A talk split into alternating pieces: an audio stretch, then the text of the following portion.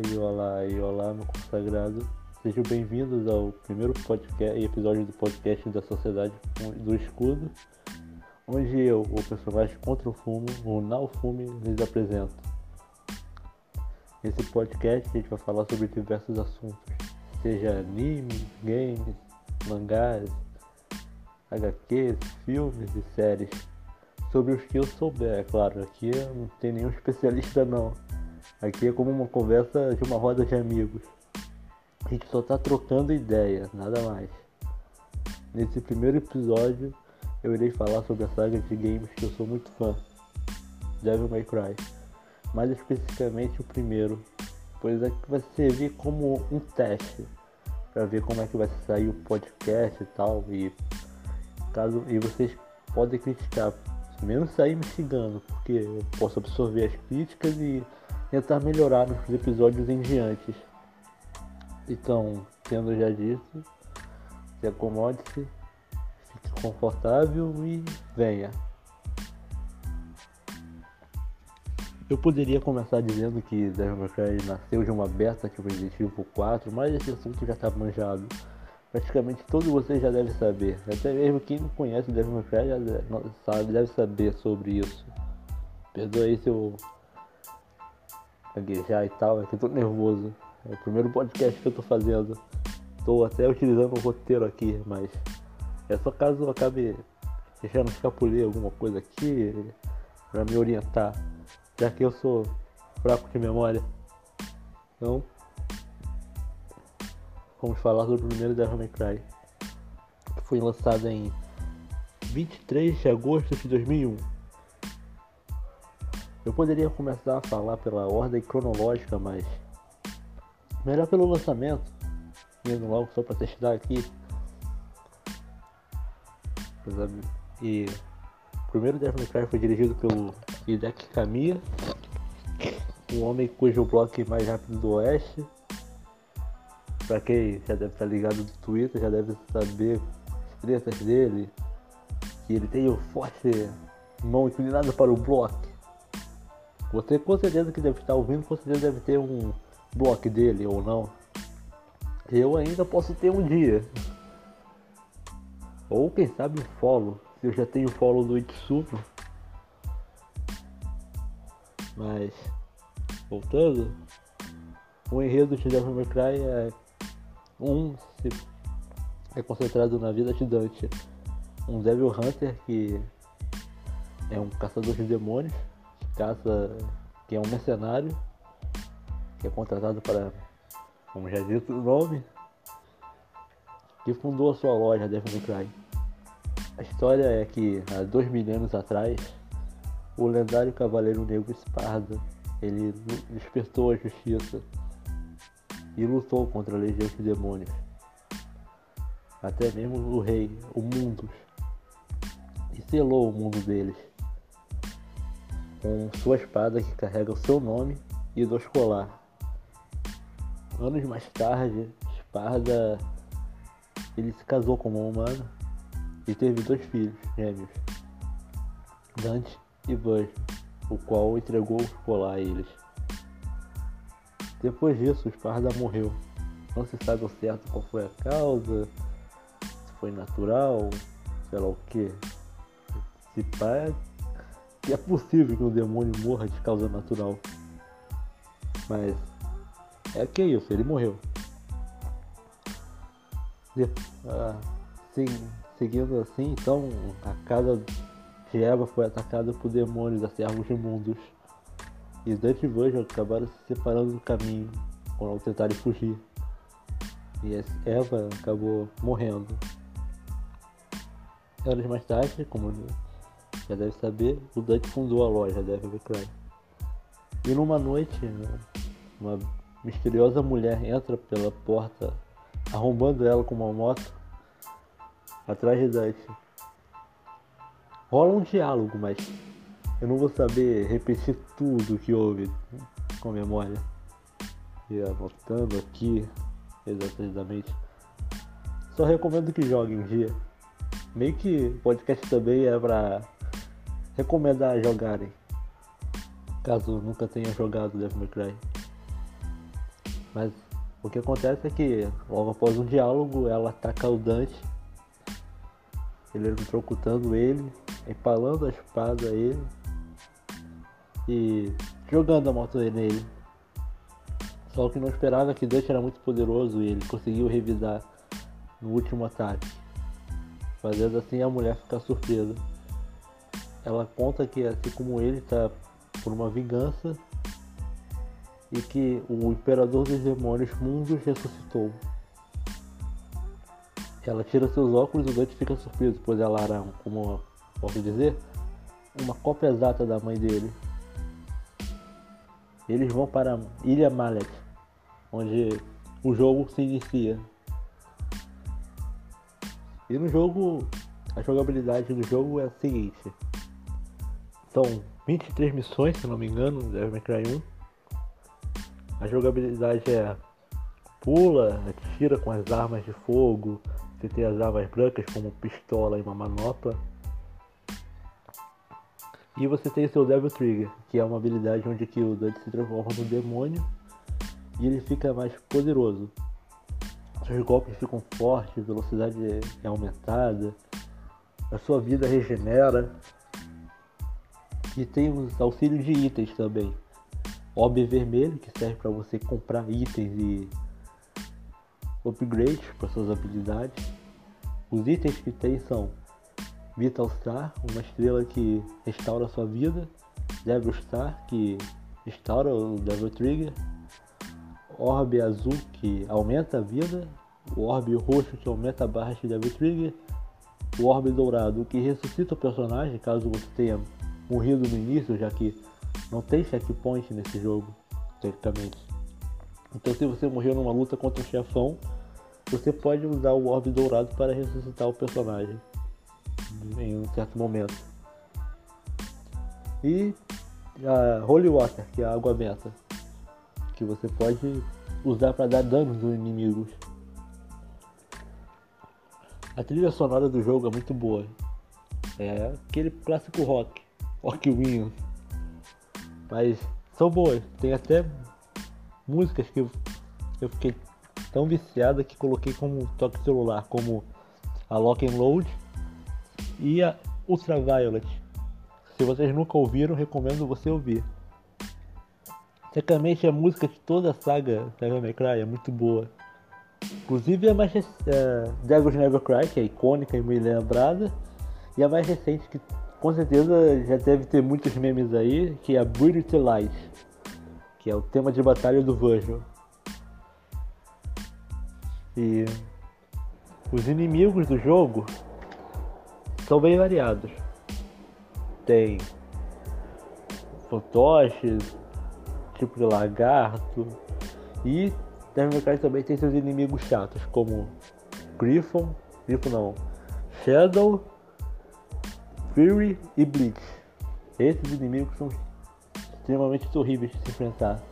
O Shadow Terry teve uma peca porque no jogo, durante os jogos, tem uma espécie de biblioteca onde tem informações sobre os demônios, sobre a história da raça deles e tal.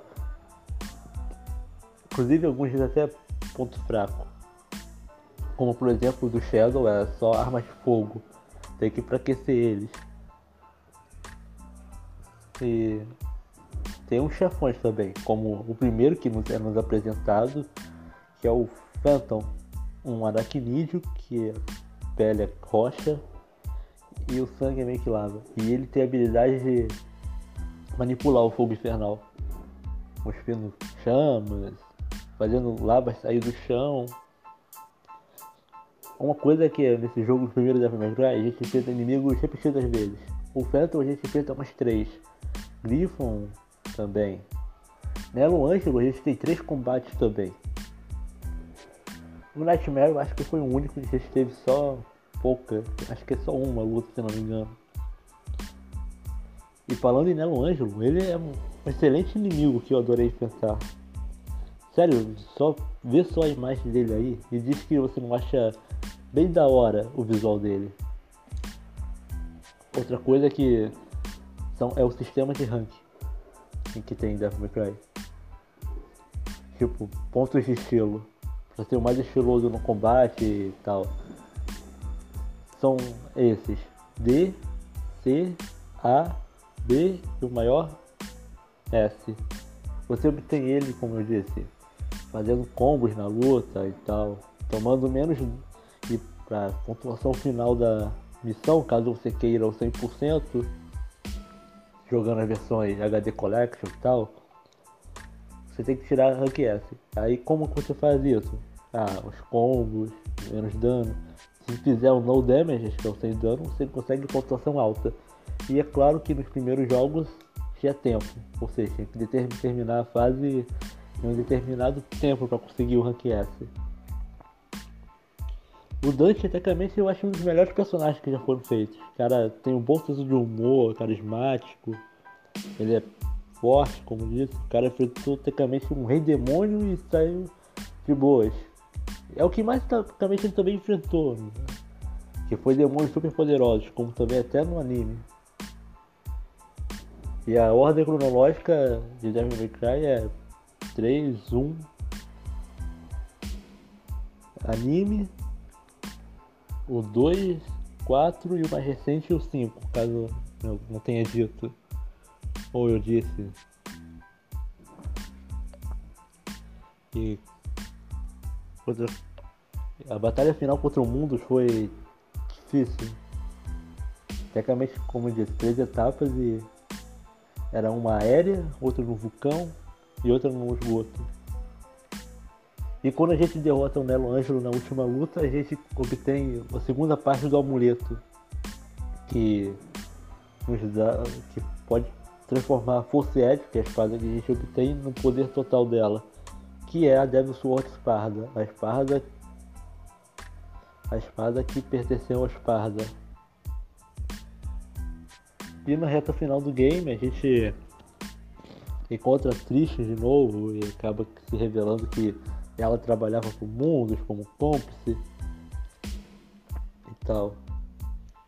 Dante salva ela por ser esmagada de uma pedra, mas ele também ficou pistola ao saber disso. E diz que não mataria, se não me engano, ela por ter o rosto. Não, ele mataria ela, mas não queria ver ela de novo, mesmo apesar de ela ter o rosto da mãe. Ela acaba mudando com isso e final da luta contra o Mundus ela aparece e ajuda ele na luta final. Dá um pouco de poder pro Dante e o Dante sela o Mundus. E eles escapam no avião da ilha que se autodestruiu.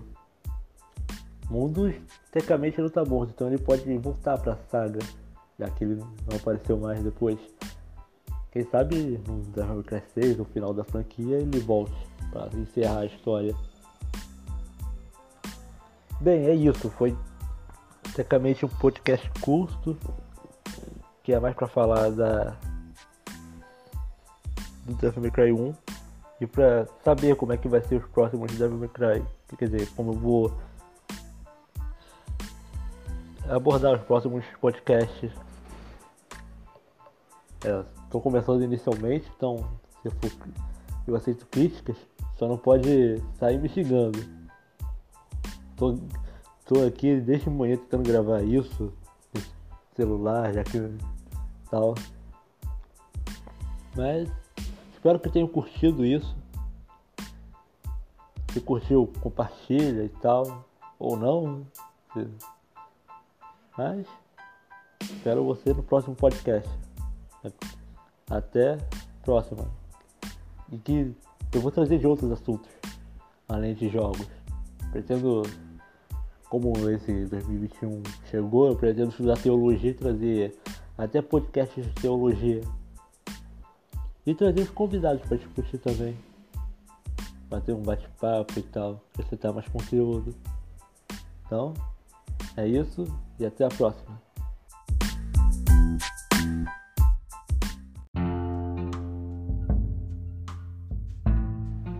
Salve, salve, salve! Bem-vindos a mais um episódio da Sociedade do Escudo.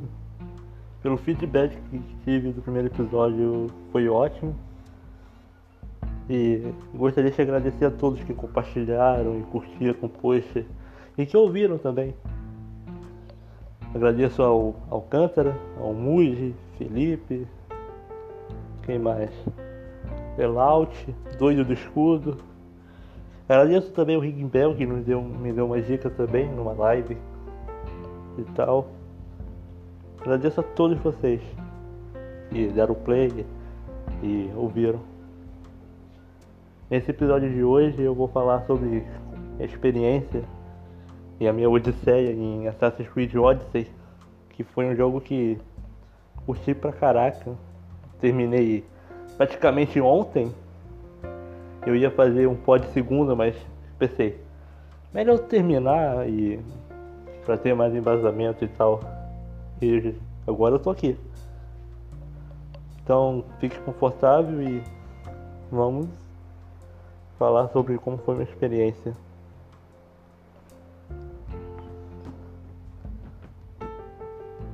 Eu, antes de começar, eu, eu comecei a me interessar por jogar o Assassin's Creed porque foi graças a um meu primo que me deu a conta de PlayStation 4, Diego, se ele ouvir isso um dia. E também por recomendação de dois, amigos lá no Twitter, o Morgan e o Doido do Escudo, que me falaram sobre o jogo, que é incrível e tal. Então eu fiquei curioso e pensei, ah, vou ver como é que está esse jogo. Porque os únicos Assassin's que eu já joguei foi o 2 e o 3. Então eu não sou muito ligado à franquia. Aí tá, comecei a jogar e já começou bem o jogo pra mim. Começando contando a história de Leônidas e tal. Na luta dele contra os persas. É, a cutscene, a dublagem, a gráfico ficaram muito boas e a gameplay ficou melhor ainda. Praticamente eu curti mais essa gameplay, porque, como por exemplo no 2, ele meio que era fácil. Era só contra-atacar e, e era insta-kill, se não me engano, na época que eu joguei. Então não tinha muito segredo dificuldade. Aí com essa gameplay, com habilidades e tal, o combate mais RPG, comecei mais a me envolver. Acabou que eu fiquei me pegando viciado nesse jogo. Com as histórias e as missões paralelas, as sidequests. Depois aí a gente começa a escolher entre os protagonistas. A gente pode escolher entre Alexios ou Cassandra. Eu fui de Alexios. Eu tentei me basear mais nas minhas decisões, do que, que eu faria no jogo. E é o correto, acho que todo mundo faria isso. Talvez numa segunda partida eu comece a atacar o louco e corrigir algumas é, escolhas. Já que agora nesse Assassin's Creed tem essa de escolha. Tipo, se você deixa o cara viver ou morrer, por exemplo. E a história é que Alexis era um espartano neto de Leônidas, um descendente dele, que, vive, que vivia com a sua mãe Mirine e seu pai Nicolaus, e com sua irmã Cassandra. Até que o oráculo de Esparta decidiu levar ela para. Acho que era o oráculo, ou o conselheiro. Não sei, eu esqueci o nome. Que disse que a Cassandra tinha uma profecia que ela ia trazer ruína ao mundo e decidiram jogar ela no Monte Taigeu Alex tenta impedir, mas acaba meio que o cara que estava segurando, empurrando ele junto com a criança caindo e os conselheiros de Esparta não curtiram e jogaram ele. Ele sobrevive e consegue ir para a ilha de Cefalônia, onde ele é criado por lá e vira um Mistius, um mercenário. E é aí que o jogo começa. Cara, eu nem sei por onde começar, mas Só tenho que elogiar mesmo, que eu achei incrível esse jogo, a história. Eu fiquei muito apegado. Principalmente a dois personagens que a gente encontra na frente. Mas continuando. Tecnicamente eu fiz todas as missões de Cefalônia. É, eu escolhi salvar aquela família que estava com alguma doença, ou que só lá pra frente me acorretou na consequência. E eu, depois de um tempo, encontro um cara lá que era de Atenas, um representante lá, pedindo ajuda para ir até Megares matar o lobo de Esparta. Só que a gente não tinha um navio. Eu acabo mentindo para ele e quando eu providencio encontro um dos dois personagens que eu mais curti, que é o Barnabás. ele estava preso pelo Ciclope. Não um Ciclope de verdade, mas um cara que tinha esse nome. E ele estava irritado com a gente porque a gente pegou o olho falso dele e colocou na bunda de um bode. A gente mata ele, libera o Barnabás e continua. A gente obtém o navio. E a gameplay do navio também é cheio da hora. Eu não sei como é que é o do Assassin's Creed 4 Black Flag, mas um pouco que eu joguei do 3. Se eu joguei do 3 cinco, cinco vezes já foi muito. Joguei bem pouco. Apesar que eu não sei quantas missões de navio tinha. Mas. É. Como posso dizer? A progressão também do navio é boa. Ele melhora arqueiros lanceiros, a casca do navio e pode colocar tenentes nele, que também dá bônus pro navio, tipo bônus no ataque, bônus na defesa, recuperação do navio e tal. E os navios que a gente enfrenta pelo mar, que o mapa é muito grande, acho que os mapas que o maior que eu jamais vi foi do GTA V e San Andreas. Foi. São os maiores mapas. E os navios que a gente enfrenta são esses tipos comerciantes, claro, se a gente quiser atacar eles para pegar recursos, piratas, que vão sempre nos atacar assim que nos vê, espartanos e atenienses. E é claro, vai ter tipo tem a própria estrelas de perseguição no jogo. Se você mata, por exemplo, um monte de soldados atenienses na frente dos outros, vai ter as estrelas, por assim dizer, que vão mandar um mercenários atrás da gente. A gente se livra deles ou pagando ou matando o cara que colocou na nossa cabeça. É claro que a maioria eu paguei e as outras eu decidi enfrentar, enfrentei quando estava no meio de uma missão e os caras chegavam no momento errado. E eles também, os mercenários que vão nos caçar, eles também têm equipamentos bons.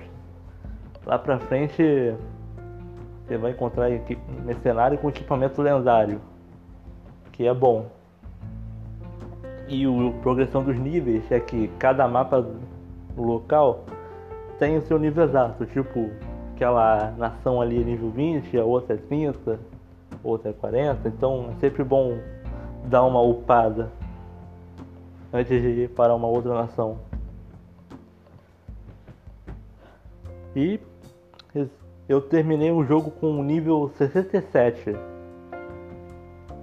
Já é um nível bem alto, então já fica de dica aí para vocês quando encontrarem o Nicolau e encontrarem a mãe. Mas exatamente quando vocês encontrarem a mãe, vocês já uparem até o nível 65. Aí depois é só ruxar as coisas, não precisa fazer todas as missões dos quadros. Porque tem umas missões secundárias que são importantes para poder localizar cultista que é que tem no jogo, que tem um culto que está manipulando para tomar todo mundo grego. Então vai ter certas missões que vai ser necessário fazer para poder localizar eles. E só vai poder obter o final se matar todos eles. Menos a. Menos o Deimos, que vocês vão saber quem é. E tenta. E. Vocês claramente vão tentar pela opção certa quando encontrar os Deimos. E vai ter a lança de Leônidas que a gente tem, que vai. que só vai ser melhorada se a gente pegar os fragmentos que a gente encontra matando os cultistas. Então, já fica esperto aí e tenta caçar o máximo possível. Eu levei 109 horas para fechar o jogo bastante tempo. Só no Skyrim, por exemplo, que foi um outro RPG que eu joguei, eu, eu no total eu tive 250 horas. Então eu tive, por exemplo, uma metade. Só jogando pra fechar. E o final eu tecnicamente curti, porque teve uma parte lá que. Um pequeno spoiler. Ele mostra o futuro e mostra lá todos os outros Assassin's Creed o 2, o 3. E vai ser da hora isso. Então, eu curti muito o jogo. Agradeço vocês que me recomendaram. Se você nunca jogou Assassin's Creed Odyssey, eu recomendo muito você jogar. Você vai se divertir. As DLC também, se não me engano. Não sei. Acho que não estão de graça ou não. É que o do meu primo é edição completa. Mas eu acho que não devo jogar as DLC porque tem uma parada lá e tal. Esse serve de console eu acho que tá em promoção. Ele ou o Origins. Acho que ele também tá. Então dá pra aproveitar que tá rolando uma promoção aí que acho que vai até o dia 20 e pegar ele. Esse foi um podcast pequeno e curto só para contar minha experiência. Sem roteiro, nada. Eu espero conseguir, conseguir a didática possível para conseguir trazer podcast longo. É que eu não quero. É que eu tenho medo de acabar enrolando e ficar, só ficar falando dos assuntos e tal.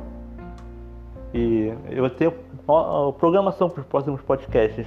Pretendo trazer um de teologia, que eu quero convidar um cara para falar sobre catolicismo.